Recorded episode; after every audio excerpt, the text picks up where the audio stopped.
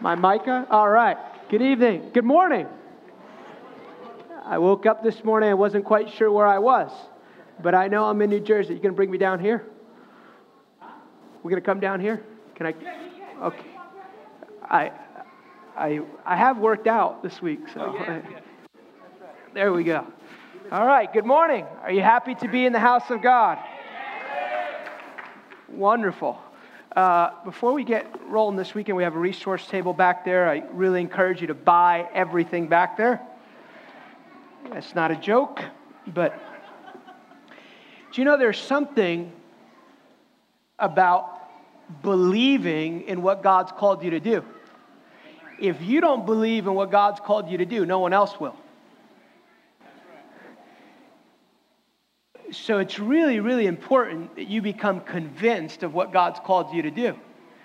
Because that defines your purpose and it defines all your decisions. And it, uh, we'll see this morning, the, what is in here defines everything out there. You can't get away with it. I don't care if you know how to say amen, hallelujah, but what you really believe is defined in your behavior. So, yeah, not amen for that, but it's still true. Uh, this audio uh, teaching every year, probably for the last eight, nine years, the Lord uh, gives me some prophetic insight to the coming year. So we call this Word for 2018. And uh, it's the audio version, but there's also a, um, the written part of it is up back there. And then uh, David. Do you know that Jesus was called the Son of David? It's fascinating. I don't fully understand that, but I, I'm convinced of this God is not afraid to identify with weak humanity. So, no matter what you're going through today, God's arms are open towards you. No matter what mistake you've made, even this morning, because I know nobody yelled at their spouse on the way to church. I know you were all holy on the way to church, but uh, God's arms are open towards you. You know, it says too in Acts 13 about David. I've been really meditating on this. It says that when David had, had served the purposes of God for his generation, then he died. That's a good way to die. Come on. So you, you, you have a job here. I don't know if you know it. Your, your job didn't, didn't really begin until you got born again. Some people think born again is like the biggest thing. Jesus did not die just to get you to heaven. I got one amen here, so I'll work with that. If you, if you watch Jesus' interactions with his disciples, you won't find one teaching about, hey, one day you're going to fly away, so be ready for that. It was all about learning to live life on earth. Because if you don't enjoy walking with God now, you're really going to have some trouble when you get to heaven. Oh, yeah. Come on now. It's true. Like, if you're not obeying God now, why do you want to go to heaven where He's in charge of everything? You'll think about it. Like, like, what are you going to do when God starts talking about money in heaven? You going to leave the church? what if God tells you you need to adjust some things when you get to heaven? I don't like what you just said. Where are you going now? but it's likely if you get offended now, you probably won't make it there.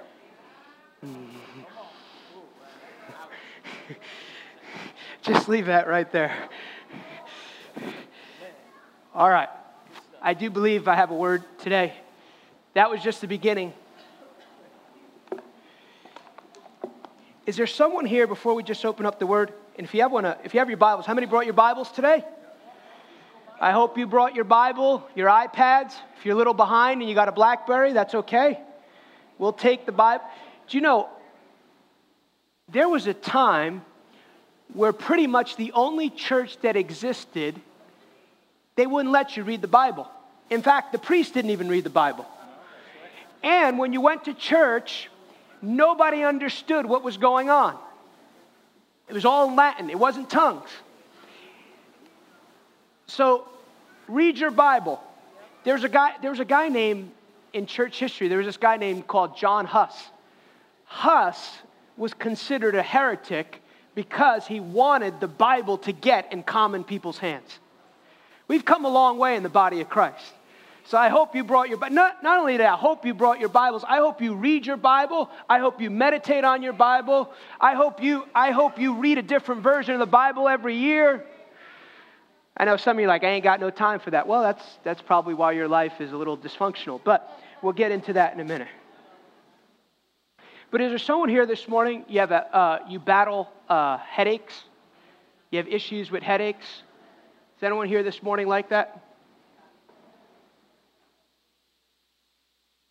That you? That you? I don't have my glasses on.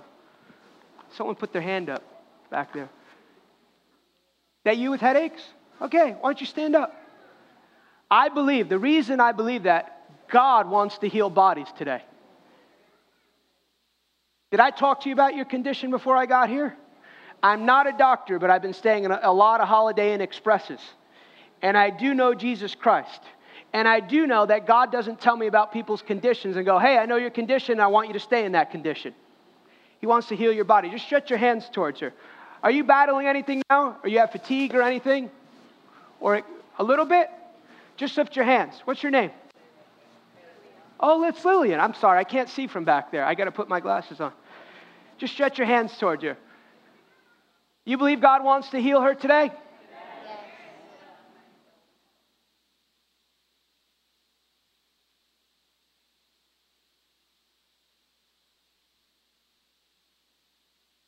In Jesus' name, we command all the pain and headaches and any spirits of infirmity go in Jesus' name. And I command the life of God to flow. May headaches leave your life from this day forward and let them never, ever return again.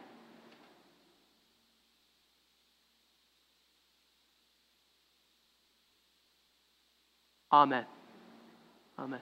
I just heard this phrase to tell you that when these things try and come upon you, just say, I'm healed in Jesus' name. That there's like a, it's like, I feel like maybe at times it's gone and come before, but this time the Lord says, you got to fight that thing with the Word of God. So I bless you to walk out this healing in Jesus' name. Amen. How do you feel? Good? Did you feel any different as we prayed? Of course. Good. I like that. Of course. You should never pray a prayer and not expect a response. All right. Why don't you stand? John chapter 6, we'll read it and then we'll pray. John chapter 6, verse 28. Then they said to them, then he said to them, excuse me, what shall we do that we may work the works of God? What shall we do that we may work the works of God? And Jesus answered and said to them, This is the work of God, that you believe in him he sent, that you may believe in him he sent. I want you to just repeat this with me. Say, Dear Father, I've come to hear your word today.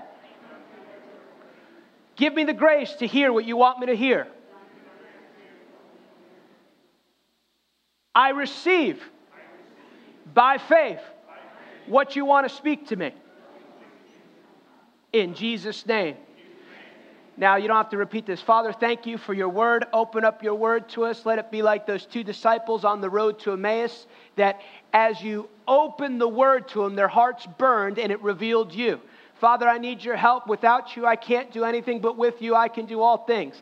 Thank you for miracles taking place all across this room as the word goes forth. Oh, uh, uh, uh, give us the spirit of wisdom and revelation in the knowledge of Jesus Christ. I declare in Jesus' name that the word is going forth on good soil, producing 30, 60, and 100 full return. Fill me with your spirit, put your words in our mouth. And Holy Spirit, you said you would guide us into all truth, not some truth. So guide us into all truth today. In Jesus' name. Amen. You can be seated.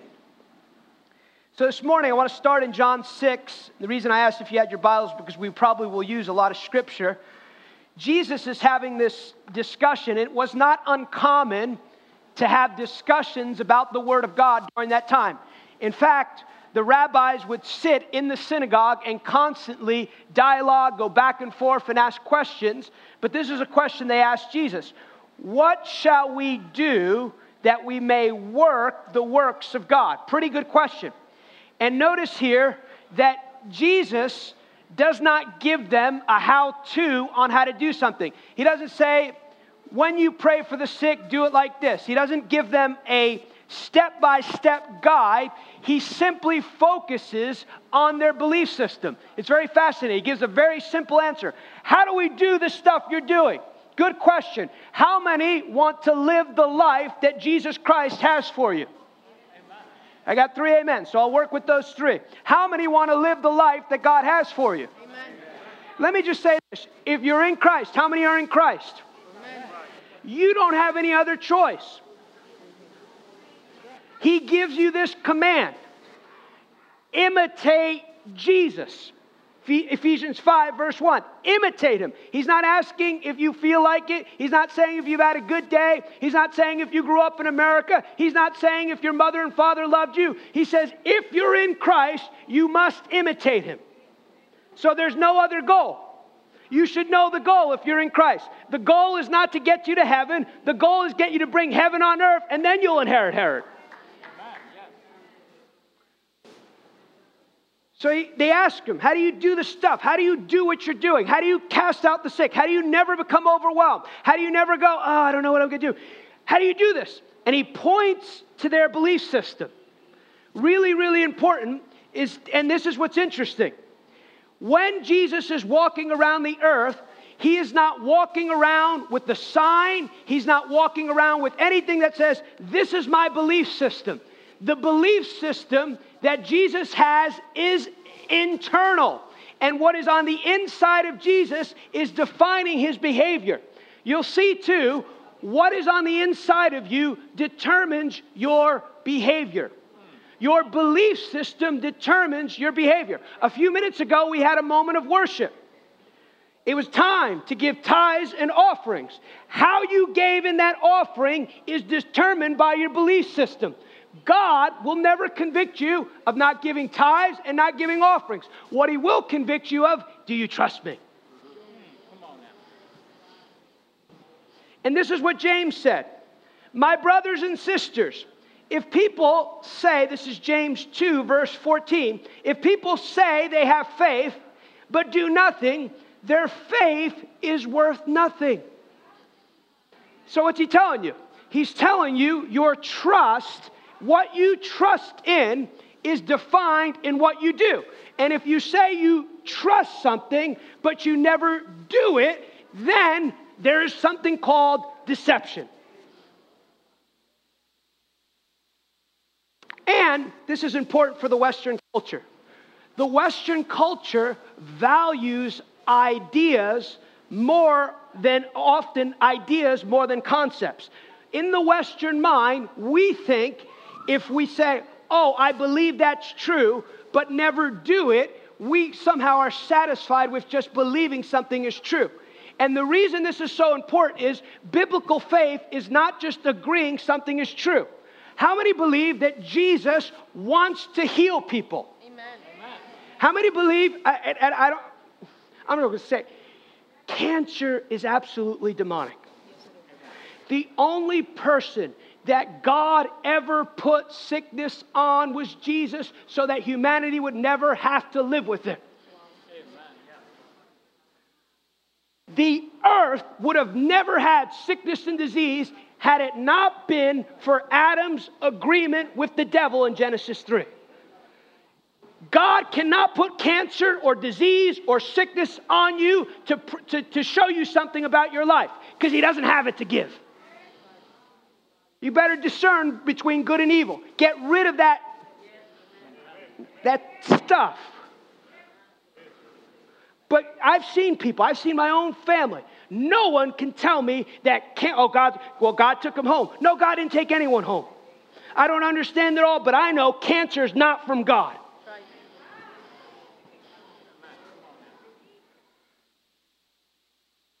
So, what we see is belief system is not something that you walk around with, belief system is something that you demonstrate.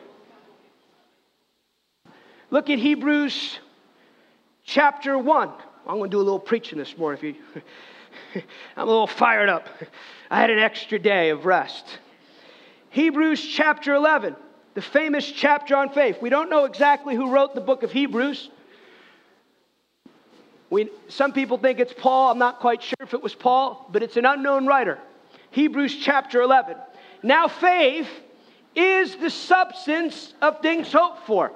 That word substance is the ultimate reality that underlines all outward manifestation and change.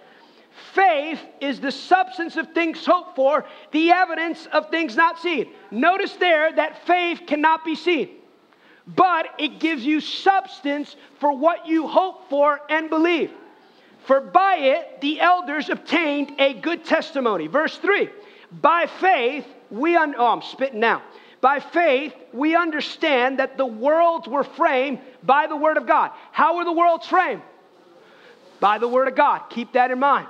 It's really, really important there.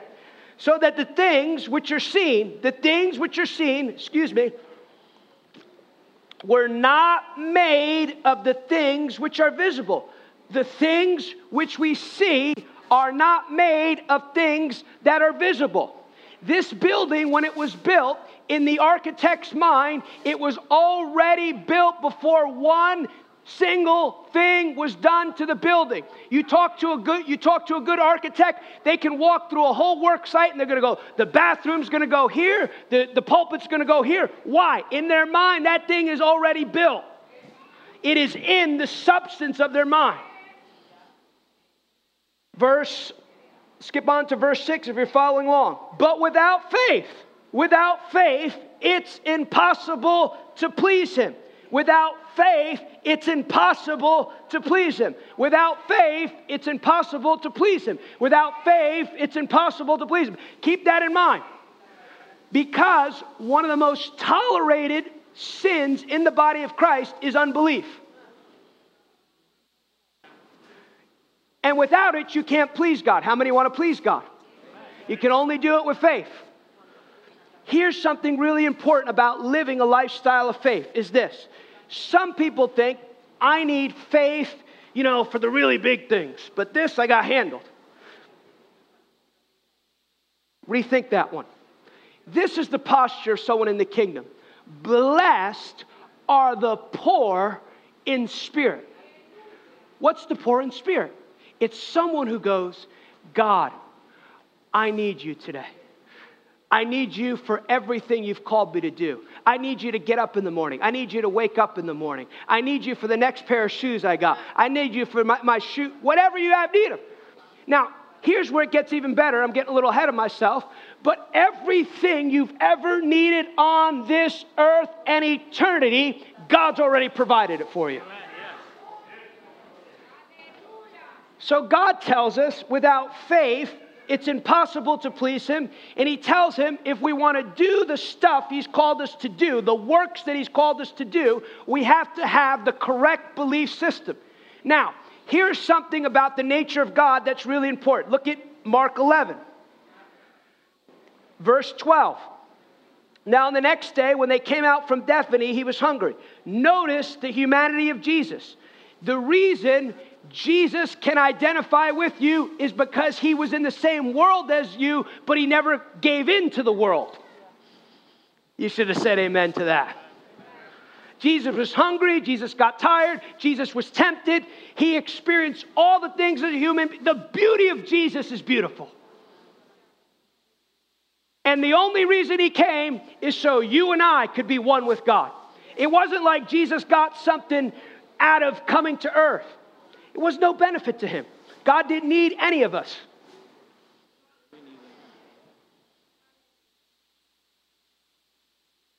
He was hungry, and seeing from afar a fig tree having leaves, he went to see if perhaps he would find something on it. And when he came to it, he found nothing but leaves, for it was not season for the figs. In response, Jesus said, Let no one eat fruit from you ever again.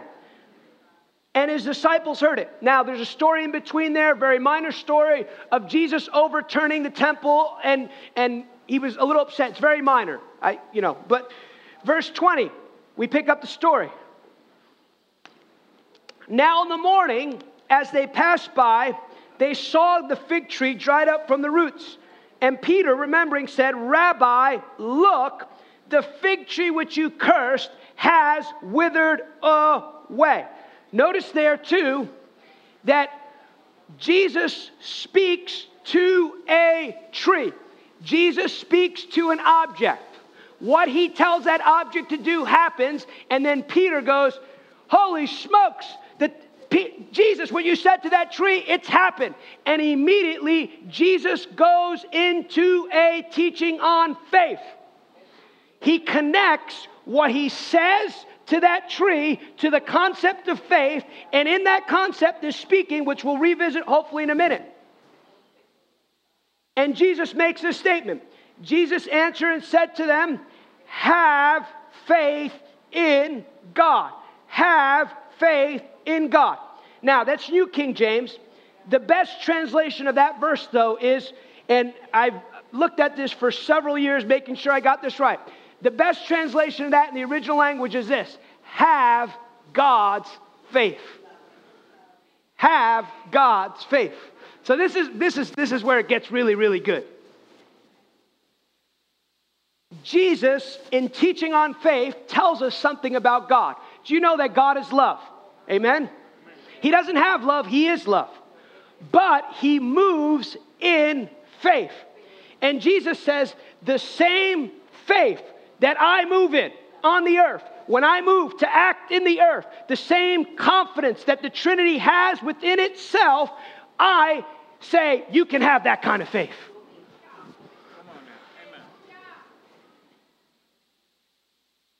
Where do we see God operating in faith? I'm glad you asked, Pastor Joe. Here's some concepts about God that are important to remember. God is described as having a heart and mind in 1 Samuel 2, verse 35. But the gospel writer John says, God is a spirit. What are you? A spirit. You don't have a spirit, you are a spirit. Very, very important. A lot of people think, well, I have a spirit. No, you are a spirit. Your body ceases to exist without your spirit. It's called dying. That's why the enemy is looking for bodies to inhabit the only way he gets on the earth.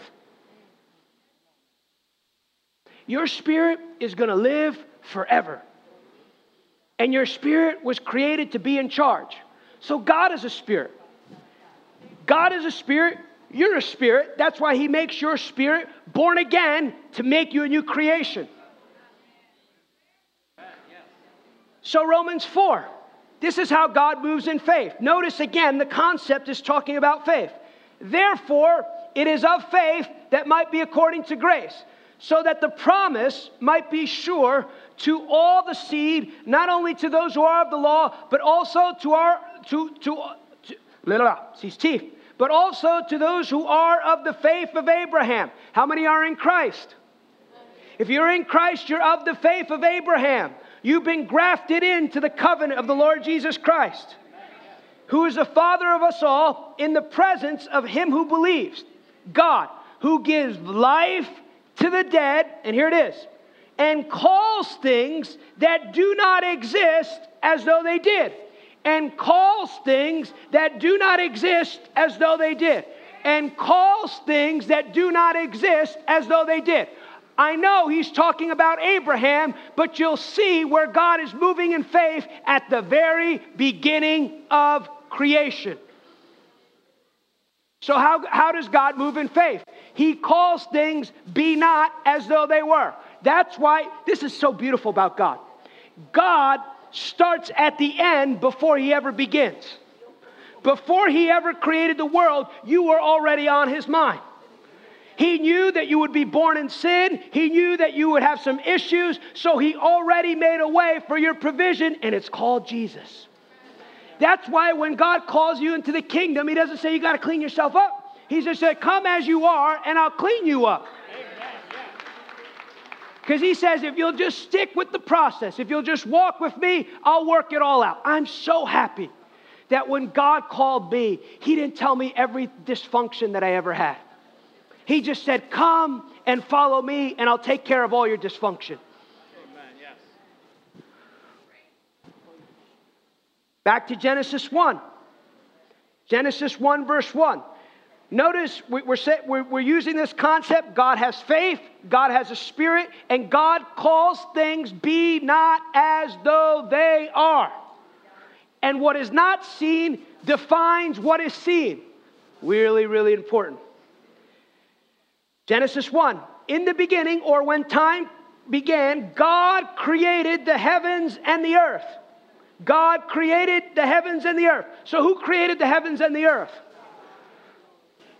Notice too that God did not need a place to live, but He creates a place called heaven to show us where His kingdom is going to be headquarters.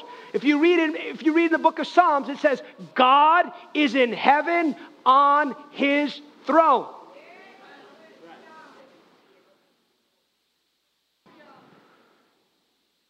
The earth was without form and void, and darkness was on the face of the deep, and the Spirit of God was hovering over the face of the waters. Notice that the, the, the, earth is out of order, and the Spirit of God is hovering, but the Spirit of God will not do anything until God speaks His word.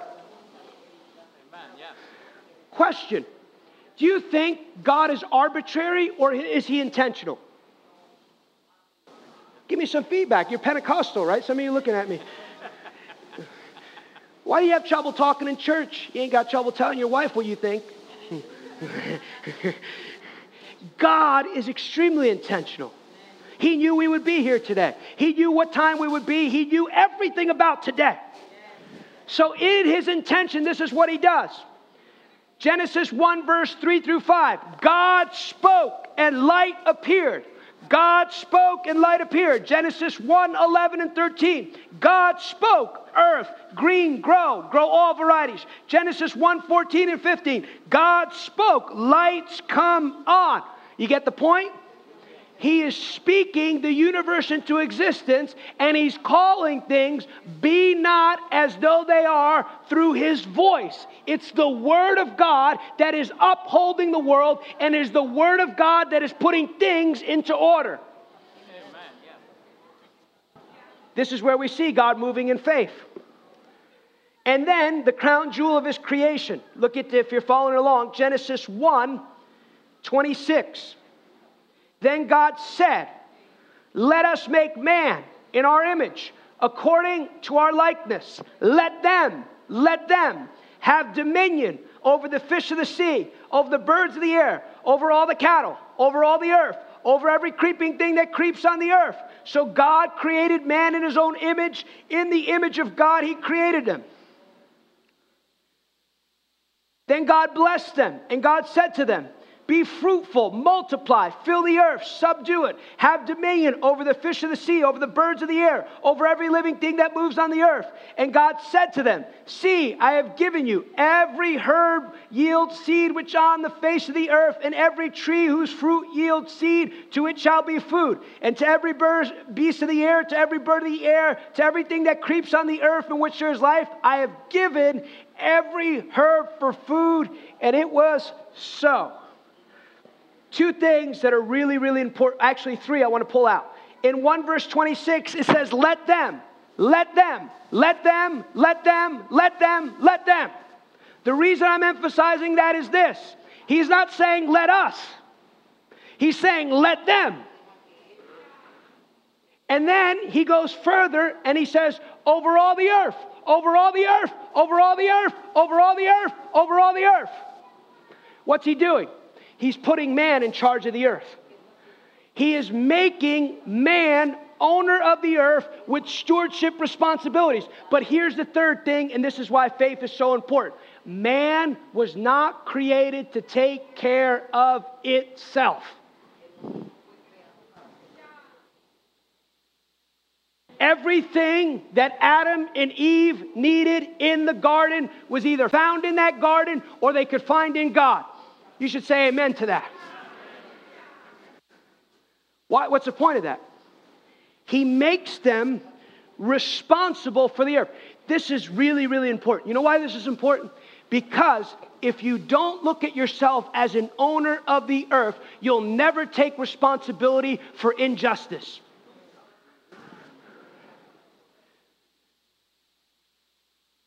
Wherever you live, you should take responsibility for. When you get on your block or your apartment, you should say, In Jesus' name, let this whole block get saved. In Jesus' name, let there not be any crime on this block. Not on my watch will there be crime here.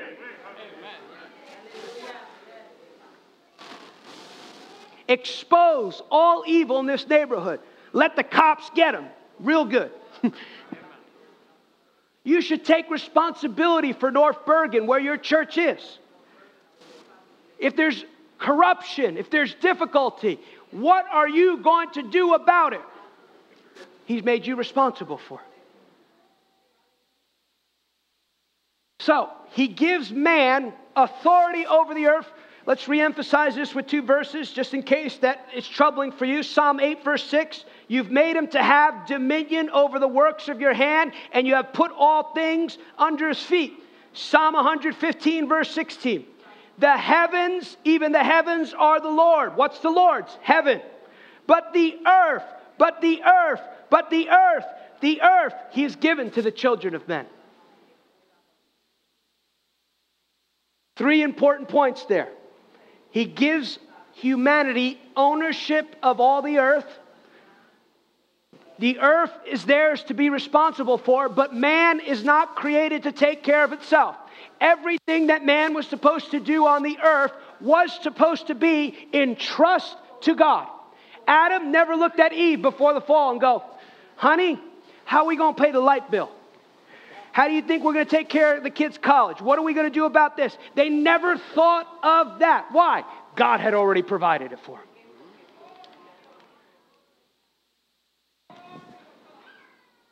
So, how now does the will of God come in the earth?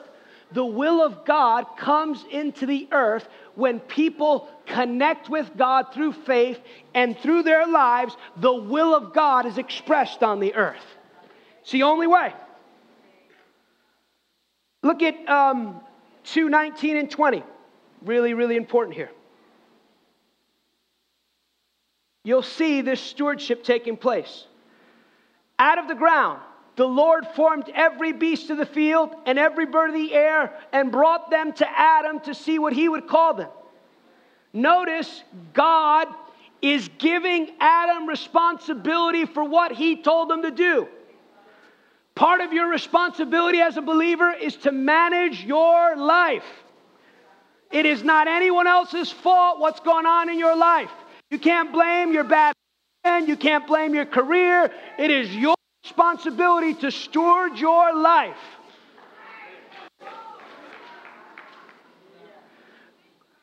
God will hold you responsible for what He's asked you to manage.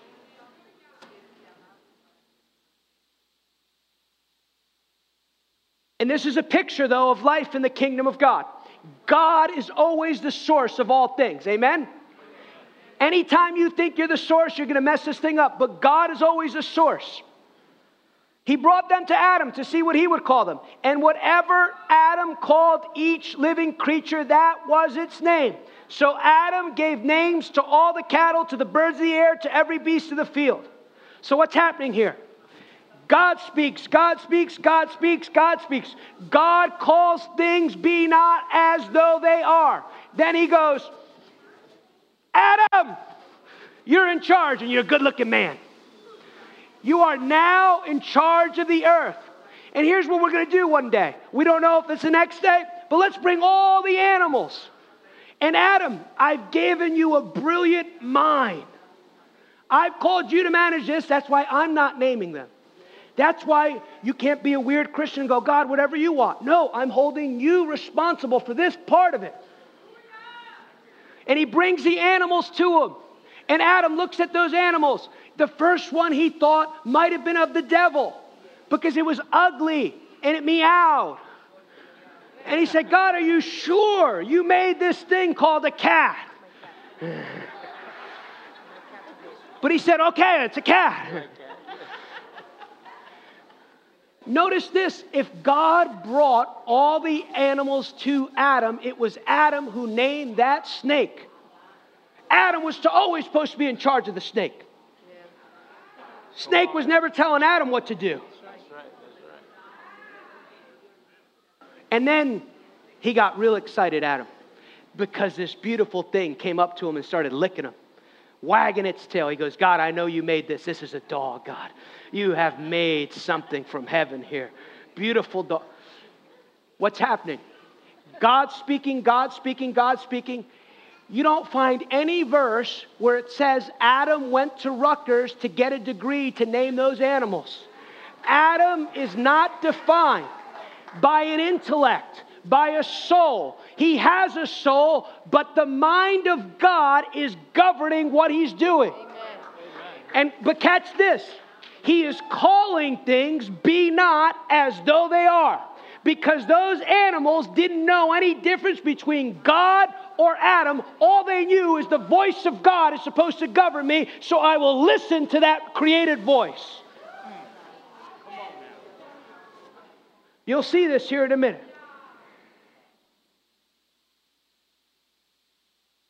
So we know their agreement. See, Adam was never, ever fearful before he made a mistake.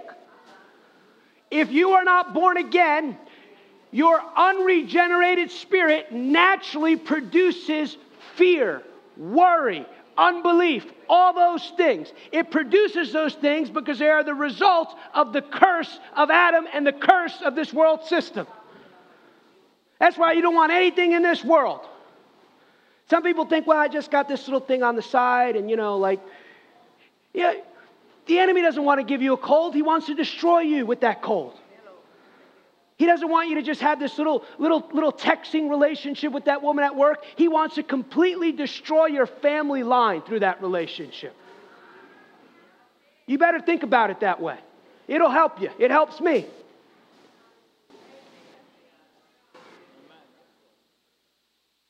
he steps out of line and a curse is released into this world.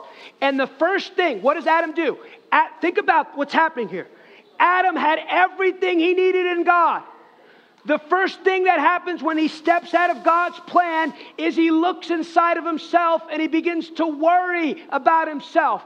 The, the, the owner of the earth makes a fig outfit. That is embarrassing because sin will embarrass you and take your dignity. That's why you don't want to have anything of it, and that's why God is good because you don't have to live in sin. Amen. Yeah.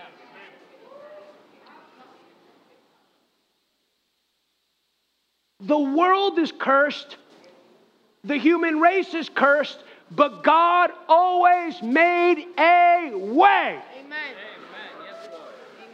He starts, notice the pattern in Scripture though he goes to a man. Where did he start this thing? With a man. He goes to a man called Abram, later calls him Abraham. And he says, I'm going to make covenant with you because why?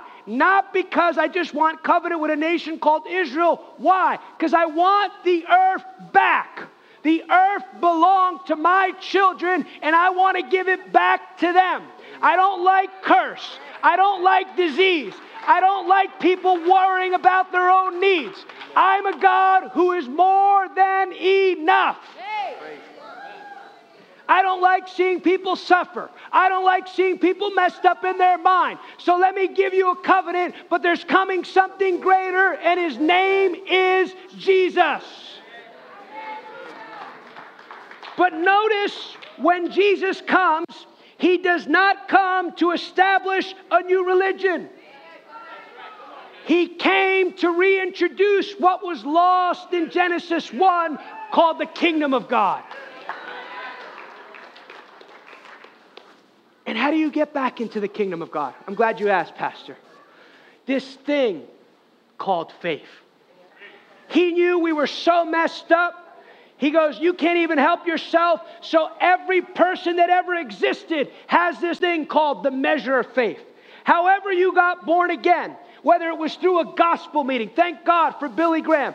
Was it through a coworker? Whether it was through a dream? I know people who no one ever told them about Jesus, but they said, if there's a real God, I will give my life to you. And they heard a voice. I've heard people. I heard one person say, a, minister of the gospel, he said, I heard this voice as a child, or, or I was 11 years old or something like that. And he said, My name is Jesus Christ. And you will serve me. Because he always responds to the sincere seeker. But the only way you can respond to the gospel message is this thing called the measure of faith. But faith is a gift that God gives to everyone that they need to use to connect with God. You come into the kingdom of God by faith, and now you get to live by faith. Really important, though. I said it a minute ago. Faith is not just agreeing in an idea. This is really important for our culture. Because a lot of people go, oh, yeah, I believe, I believe that Jesus, Jesus died on the cross. I, I believe he was a good prophet, all this stuff. Biblical faith is not just agreeing with something, it is putting your complete trust in that reality. It, it's, and it is, also, it is only based on God's revelation of yourself. A lot of people have their own humanistic faith. What does that look like? I have received Jesus. I believe that He died on the cross. I believe that He rose again. But I also believe that God says it's okay for me and another man to live together because God loves me no matter what. That's not biblical faith. That's faith based on a revelation of your choosing. Can you come to God with the boyfriend? Yeah. But you walk with God, you got to sever those things. Why? Because God's keeping something from you? No, because it's not the way He designed you to live. Some people think some people think God's opposed to certain things. God's just God, you, you would think that the God who created you knows how he called, he called you to design to live. Really important. You can't, if you want to live a life of faith, you can't live it on your own terms. Narrow is the road. He's always in charge. He's gracious and loving, but he, you gotta, you, it's His way. There's no other way. Don't choose morality on your own terms. I've seen this. This is very disturbing to me. Two people dating in the body of Christ. Well, we're getting married. Oh, apparently you're God now. Oh, we're getting married one day, so we'll just live with each other. Okay, so now you've become God of that area of your life. You've decided what is good for you. It's not to shame anyone, but we have to, we have to talk about these things. You don't get to decide what's right. Immorality is independent of what you think about.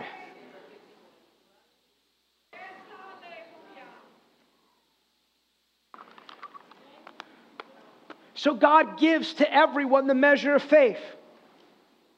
And then part of his desire is he wants to teach us how to live by faith. The life of faith begins with an internal choice that you are going to trust God in every area of your life. To walk a life of faith, one of the things I've learned is really, really important, is to understand God's nature towards you. And it's this He's kind, He's good, and He, keep this in mind, He knows a lot more than you.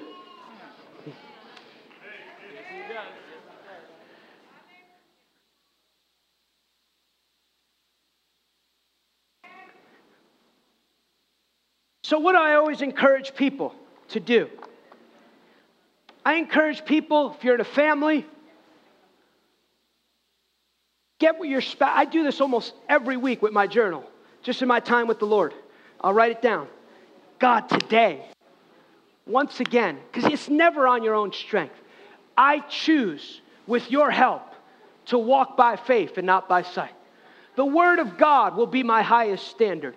Expose any areas of deception and unbelief in my life.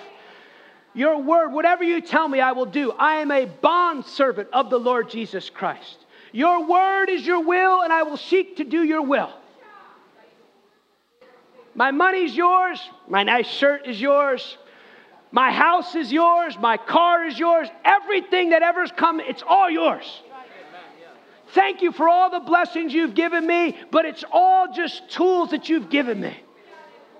And once again, with your help, it's through your faith I choose to walk by faith today. Your, your quality decision is really, really important.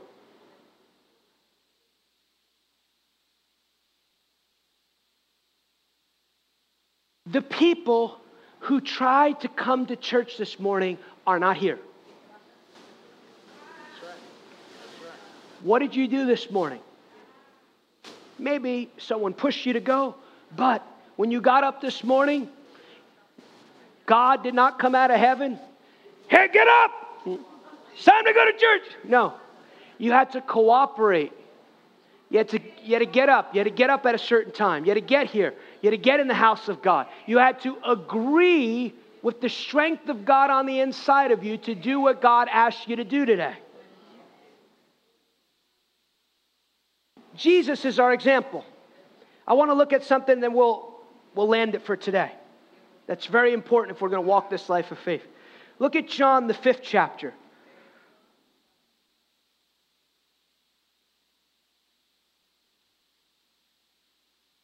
Give you just some, we could go a lot of different places, but I want to look at this here. I believe it'll give us, give you some picture of, of, of how to walk this out. John 5, verse 19. Then Jesus answered and said to them, Most assuredly I say to you, the Son can do nothing of himself, but what he sees the Father do, but whatever he does, the Son also does in like manner. I want, I want to just uh, point out for just a moment here that everything that God desired for Adam, that's why we started in Genesis, everything that God desired for Adam, Jesus became, with the difference being this. In the garden, God walked with Adam. In Jesus, the Word became flesh and for the first time in history, the Word of God came to live on the inside of a man.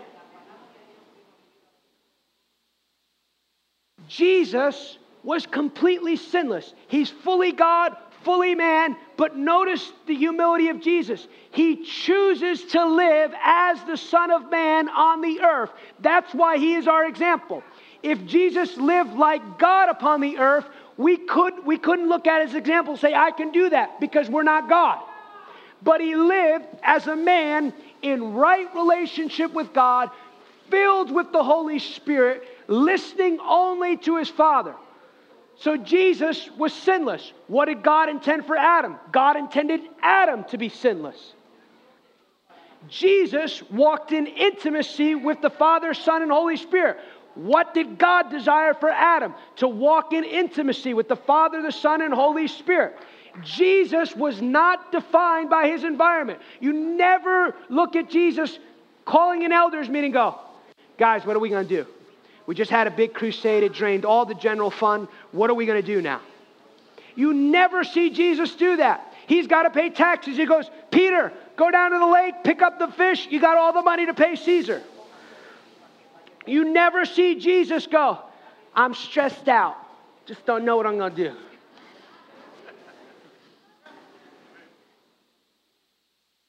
I'm very confused. You never see Jesus doing that. Jesus is going to die the most horrible death. But you never see Jesus over. Oh my God. I want you to point out this though. Jesus had a will. At any point in his life on earth, he could have gone, God, I'm out. I don't want to do this anymore. But here he says, I do only, I do only what I see my Father in heaven. I can't do anything without the Father's help. So, what's the posture of faith? I can do only thing what God can help me to do. I'm completely reliant upon God. That's the life of faith right there. This is an encouragement for you. You got some debts? God can help you with that. You got a kid who's on drugs? God can help you with that. You woke up depressed today? God can help you with that. You need a new refrigerator? God can give you a new refrigerator. The kingdom of God is incredibly practical. It's not I'm going to heaven one day and I'm going to get beat up the whole time I'm here on earth and I'm on my own trying to figure it out. It's not how this thing works. He whom God has sent, as the Father has sent me, now I'm sending you. That's what he said in John 20. So, what happens? We want our wills to align with the will of God. We want, we want to, and nobody's perfected, nobody's on a process, but you want to make that choice. God, from this day forward, I'm going to do whatever you ask me. Now, this is where it gets really, really fun. This is where you start going, no, no, I didn't, I didn't mean that. Then he goes, no, no, that's what I meant. this is when the rubber meets the road. This is when you're singing that song, Lord, I give you my heart. Okay, I need you to go and ask your boss for forgiveness. No, no, no, I didn't mean that. He's a jerk, God. You know, you don't even like him, God. You know that little thing that you said about your sister the other day? Yeah, that was wrong. Repent of that. Oh, you know my sister, she's already given me a hot. I know, you need to forgive her for that. Why don't you cook a meal for her and show her how much you love her? And then I want you to send her an offering because she's struggling. Well, God, she's always messing up. She's always taking a bit. I know, just send her an offering anyway. You know what happens in the process of faith? You realize all the judgments you have in your heart against other people. It's only in that life that you really learn certain things about what's really going on there. And he says this but what he sees the Father does, for whatever he does, the Son also does in like manner. For the Father loves the Son and shows him all that he himself does, and he will do greater works than these that you may marvel. So, we want to make that internal decision that our will has now become the will of God. The second thing you want to do is this you see here, there's a life of fellowship with God. What is one of the ways you know you've taken responsibility for your life? You have a life of fellowship with God. This is beautiful. That you get to worship God on the way to work. You got a few extra minutes in your lunch hour, you dig into the Word of God. You listen to some good teaching. You got 15 minutes before you get home, before you start working with your kids, you just pray in the Holy Spirit. You don't, like some of you need to pray in the Holy Spirit. I just felt that. You got baptized in the Holy Spirit 20 years ago, you're still praying the same tongue. Everywhere you go, you should pray in tongues. You should be like Southern Apostle Paul. I pray in tongues more than you all. It's not weird. It's weird if you don't pray in tongues. Why would you not use a tool that God gave you for victory on this earth? I talk to some leaders now. They say, Oh, brother, we, we don't pray in tongues. I said, You need help. I heard, I heard one church now they're telling people only mature, oh, when you mature, you don't need tongues anymore. Your mama. I need tongues every day because I don't know what to pray. It's the only way I know how to pray the will of God, and that in the Word of God. And just let it flow out. Don't be embarrassed. Never be embarrassed of what God's doing in your life. Never be embarrassed of who God is.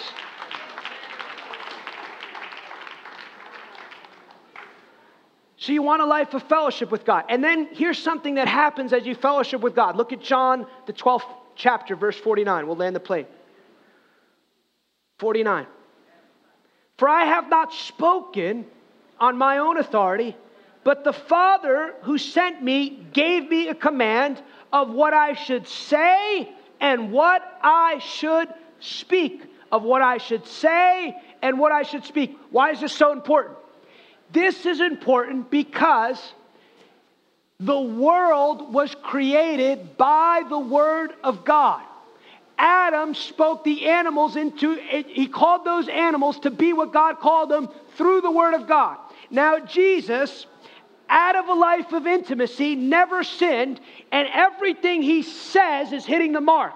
So it's critical that in fellowship with God, you capture what God is saying, either through the written word or through words He gives it. It's one of the number one ways I pray. I leave, I'm having a a meeting in September with our intercessors. And one of the things we really emphasize is we, as we pray into things God's called us to do, and, and more and more, everything He calls us to do is impossible. That's wonderful. That's called faith. It just gets more wonderful and wonderful knowing you can't do anything on your own strength. But I pray. Pray, we, have a, we have a big event coming up end of the year. And I begin to pray God, this is what you've called us to do. What are you speaking about this? What are the words that, will, that you're calling us to speak about? Why? Because He says, My words are spirit and they are life. But there's something else that, that moves on your behalf when you speak the word of God. Look at Psalm 90. Excuse me, Psalm 91.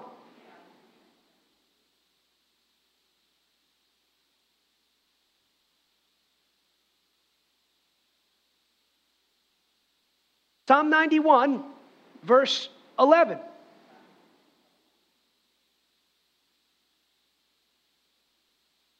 Got to find it myself. Psalm 91, verse 11. For he, who's he? God he will give His angels charge over you to keep you in all your ways.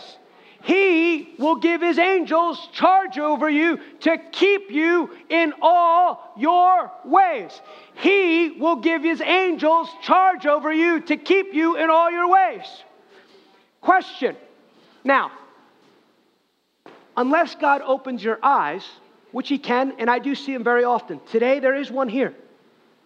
But most people in this room right now, you cannot see the angels. They're in an unseen realm, but they are keeping charge over you. But the only way those angels are going to move on your behalf is you'll see it right here. You speak the word of God.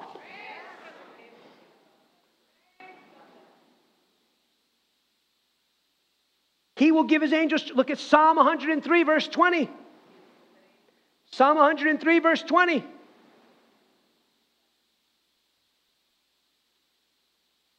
Everyone still with me?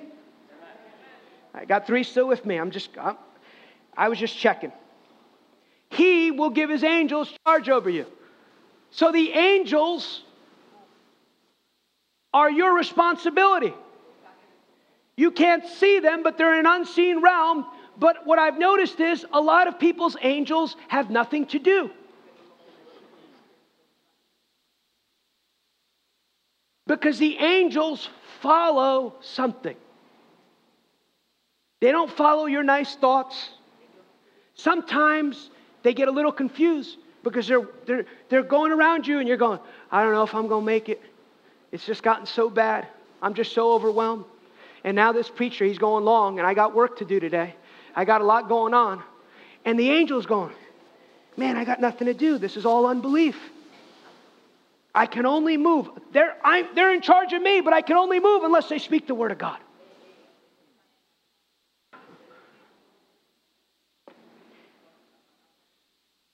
Bless the Lord, you his angels, who excel in strength, who do his word, heeding the voice of his word. So now, the angels are in, you're in charge of the angels, but those angels don't move unless you speak the word. So that seen realm, what you see, won't change unless you capture the Word of God. How do you capture the Word of God? You get in that Word every day. You don't just get into it, you meditate on it.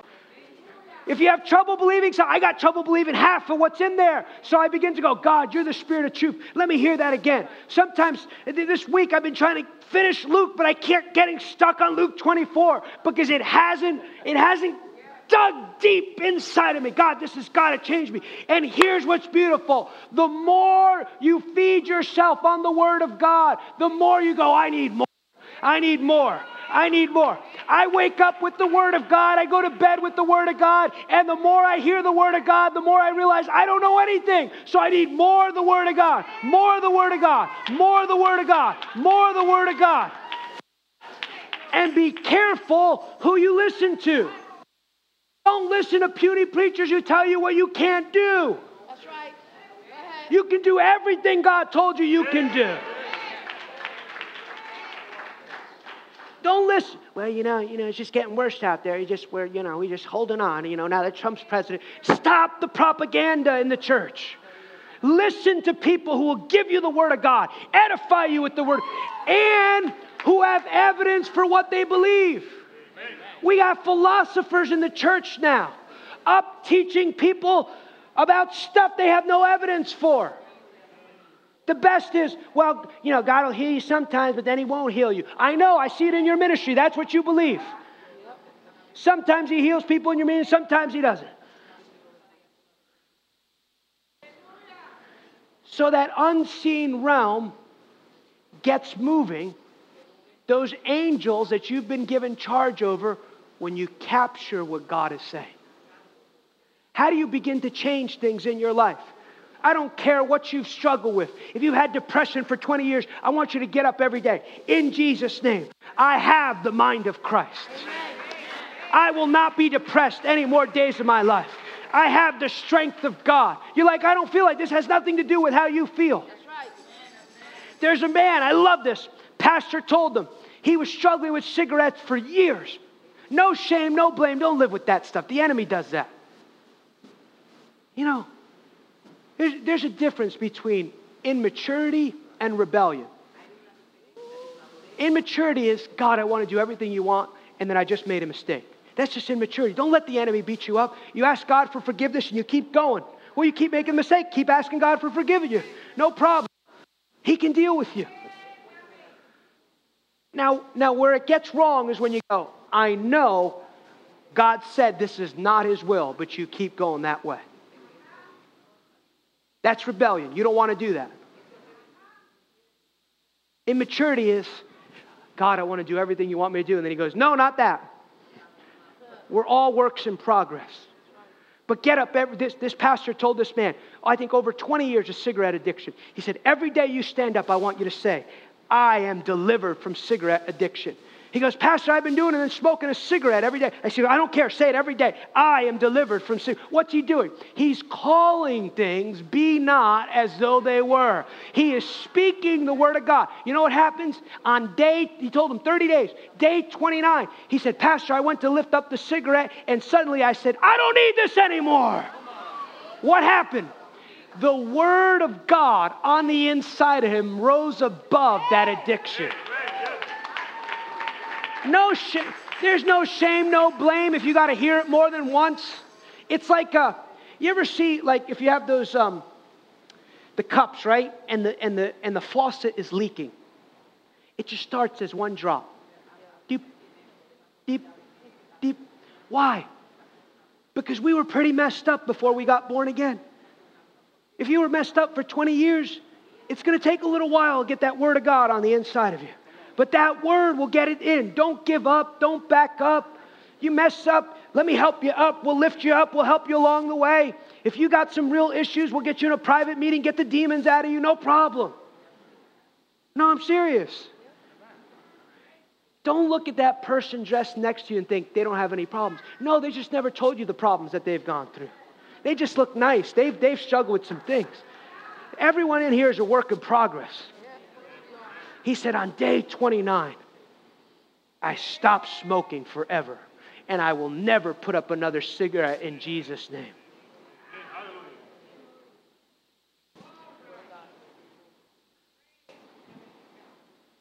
So that unseen realm only works when you speak the word of God. Here's the last verse. Let's go back to Mark 11 and we will finish with this. Have you received something today?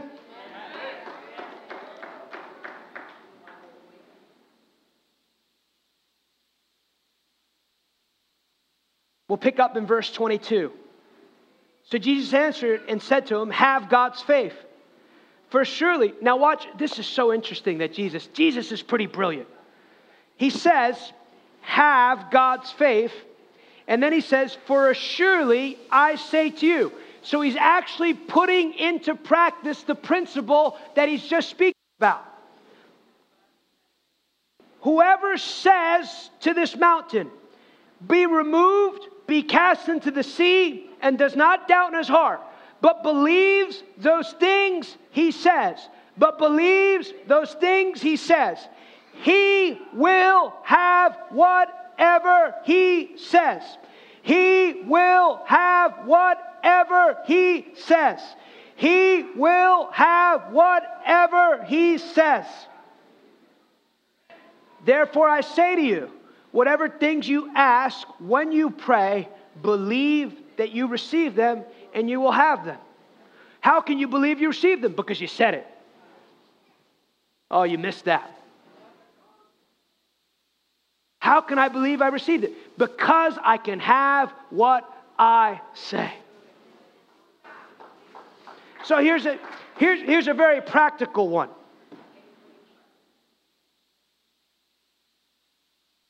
This is one thing I've noticed.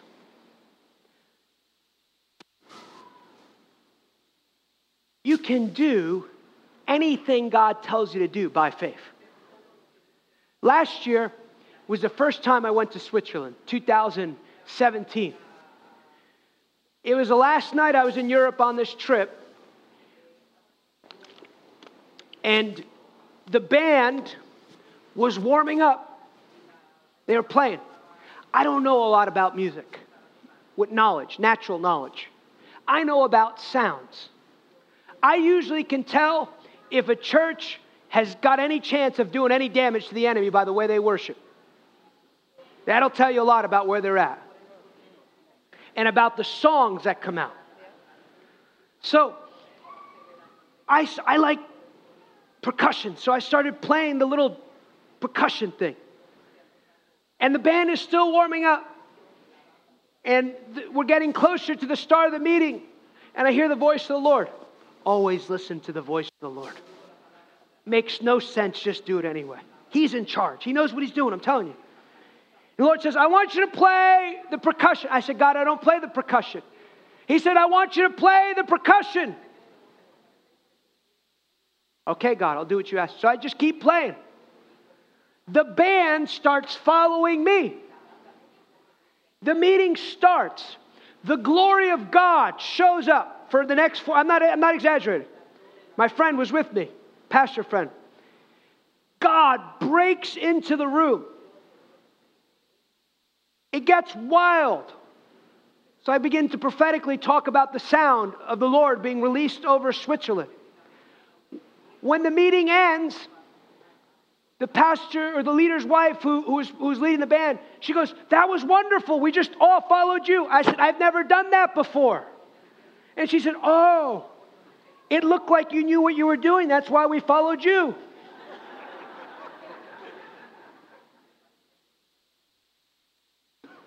so I went, when I back to my hotel room very late, I like to learn, ask God questions. I said, God, what just happened tonight? And he said to me, Abner, you can do anything I tell you how to do by faith. If God tells you to do something, the power is in that word to do it. You can do what God told you to do. But you talk to things. How many want to get out of debt? God will help you get out of debt. God go, you put it before Him. I put everything before. God, how do we handle this? Well, this is what I want you to. It gets really fun. Because you can have what you say. And you capture the word of God, and those angels go on your behalf. And the unseen realm begins to define by that God type of faith on the inside of you.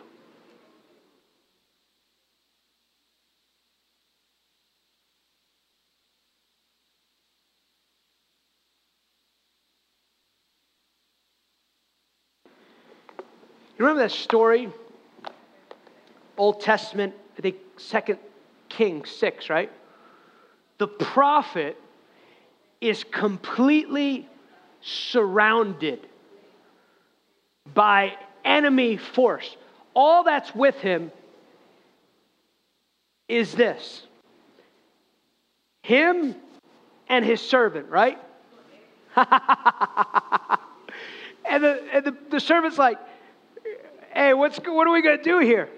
And the prophet goes, God, open his eyes that he might see. He might see. He might see. What's he seeing? He's seeing the unseen realm of God. That he might see that those who are with us are more than those who are against us. That unseen realm was working on behalf of the prophet, but the servant couldn't see it. The life of faith gives you eyes to see that when everything in the natural looks like you've given, no, there's no way it's going to work, you can see the provision of God. Let me finish this last one. I will finish. That thing with the water, I've learned it doesn't happen overnight. You let that keep, thing keep dripping and dripping and dripping and dripping, and eventually those little drops will come all the way to the top and it overflows. And what overflows defines what's in that container. You might just say it once, you might just say it twice, you might be encouraging yourself, you might be playing the Word of God all day. Some things might take a day, some things might take a year. But you, I, I always say this I try and measure where I'm at with certain things. And I know I'm starting to track with God when the first thing that comes out of my mouth is what God has said about it. Or, or, or the, the real measure is when the person, now you, guys are New York area, so you'll get this. What's the first thing that comes out of your mouth when the person cuts you off? Because that's what you really believe about it. I just, oh, he just cut me off. Bless you in the name of Jesus. That's what I've learned to do. God bless you. God, because I can't let somebody get in the way of my love walk with God. You receive this word today? If you receive this word, just, just a moment here. I'm just going to count to three. And if you're in agreement that you say, with God's help, I'm going to walk by faith today. If you say that, I'm just going to count to three. And I just want you to stand all across this room. But wait till we count to three. There's a, there's a powerful unseen realm. I'm telling you, today there is an empowering presence that God wants to release to you to pursue this lifestyle of faith. How many want to receive today? On three, I just want you to stand. One, two, three. Just stand. And I want you to just lift your hands as a sign of surrender. And I want you to just say, This is your own confession. I'm not going to lead you anything. Just, just make a small prayer between you and the Lord. Just say, God, with your help, I want to learn how to live by faith and not by sight.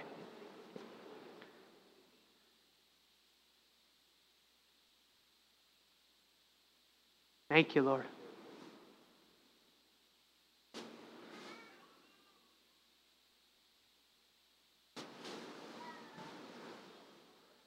Thank you, Lord.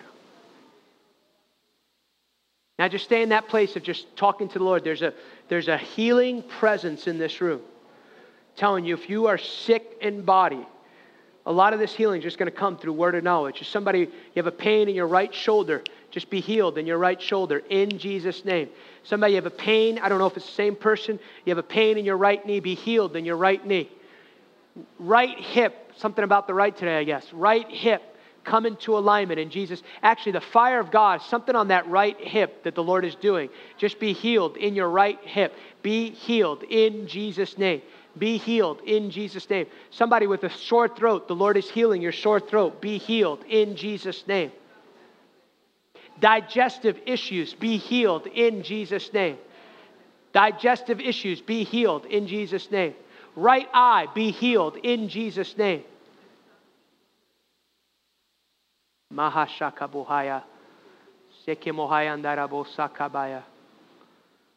I don't know if it's somebody in this room, you have a like a relative who has cancer, but we would just release the word of the Lord for healing for them in Jesus' name. We cancel that. Can- is that you?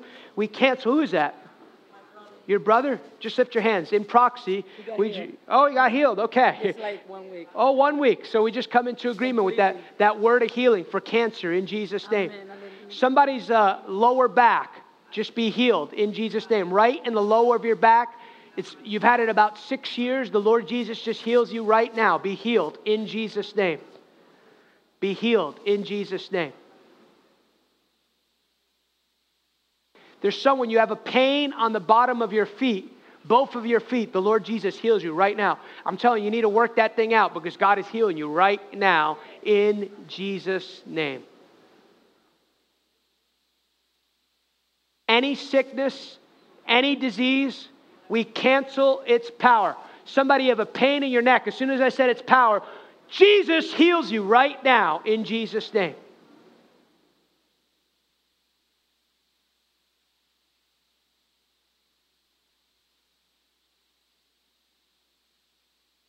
Thank you, Lord. We cancel any sickness and disease in this room. In Jesus' name. Jesus' name. Are you thankful for what God did today? Why don't you give God praise?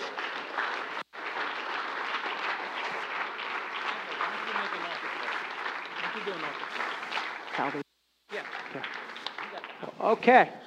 We're not done.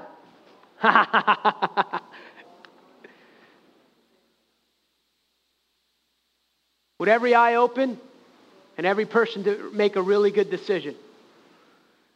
If, there, if you have never made Jesus Christ Lord of your life, or if you have areas in your life that you know you're consistently practicing that do not please the Lord Jesus Christ, now is a holy moment. Now is a time where you can get right with the Lord Jesus Christ. All you got to do is say, Lord, forgive me, turn towards Him. If you've never made Jesus Christ Lord and Savior of your life, this is what, this is what Jesus did. He came down from heaven as a Son of God uh, and, and the Son of Man. He came, He lived the perfect life because we could not.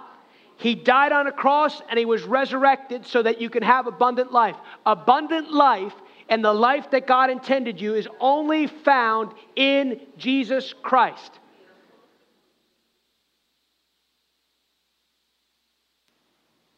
And by receiving Him, you say, I choose to put my complete trust in what Jesus has done.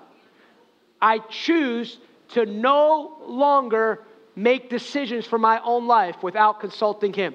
If you want to do that, one, two, three, just lift up your hand. If you got sin in your life, if you've got areas in your life that don't please God, just lift up your hand. Lift up your hand, lift them up across this room. Thank you. Thank you with your hands lifted. Move out of that place that you're in and join me up here. Come on. Got your hands lifted, no shame, no blame. I've done it many times. Come on. Forgiveness is yours. Amen. Amen. Let's, let's clap for these people. It takes a lot of courage to do that.